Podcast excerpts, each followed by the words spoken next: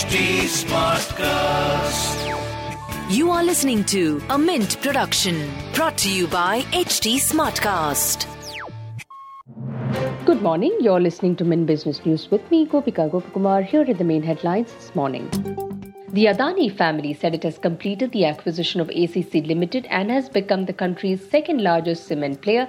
Adani family, through their special purpose vehicle Endeavour Trade and Investment Limited, completed the acquisition after completing the transaction with Swiss firm Holcim and an open offer. Ambuja Cements has called for an extraordinary general meeting with its shareholders on October 8th. In the EGM, Ambuja Cements will seek shareholders' approval for the appointment of Gautam Adani and others on the board and a 20,000 crore rupees cash infusion in the company through preferential allotment of warrants. Adani Power has withdrawn its proposed delisting offer as it failed to receive an in principle approval from the exchanges. The company had submitted the proposal in January 2021.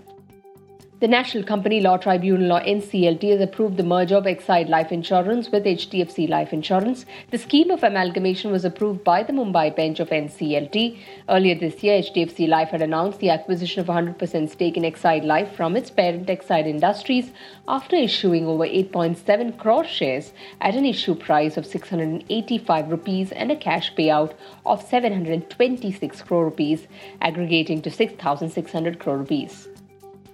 The country's largest two wheeler maker, Hero MotoCorp, is all set to foray into the electric segment next month with the launch of its first model in the domestic market.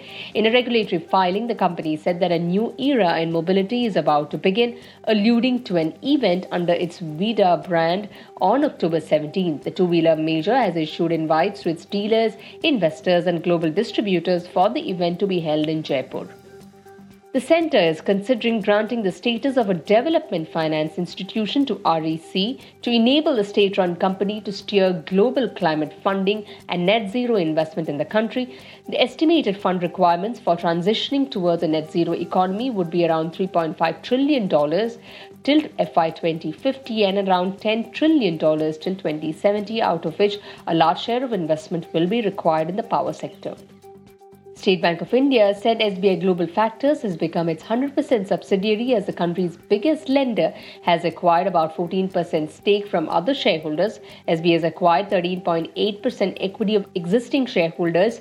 The government has lowered the windfall tax on the sale of domestic crude oil by a sharp 21% to 10,500 tons, in line with the reduction in global prices seen in the last fortnight. For over two weeks, the sale of crude oil produced in India attracted an additional duty of 13,300 rupees per ton. Maruti Suzuki said it will recall 5,000 units of its light commercial vehicle Super Carry to inspect and fix a faulty co-driver seat. The affected lot has been manufactured between May 4th and July 30th, the country's largest car maker said in a regulatory filing. The recall is being undertaken for inspection and torquing of a bolt attached to the seat belt buckle bracket of co-driver's seat.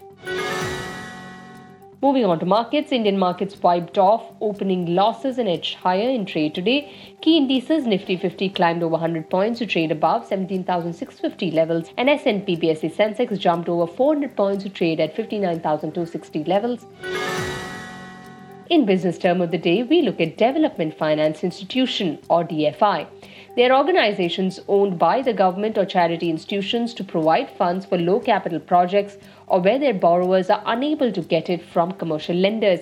Development finance institutions occupy an intermediary space between public aid and private investment, facilitating international capital flows.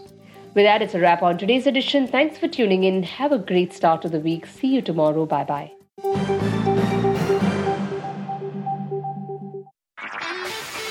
This was a Mint production brought to you by HT Smartcast. HT Smartcast.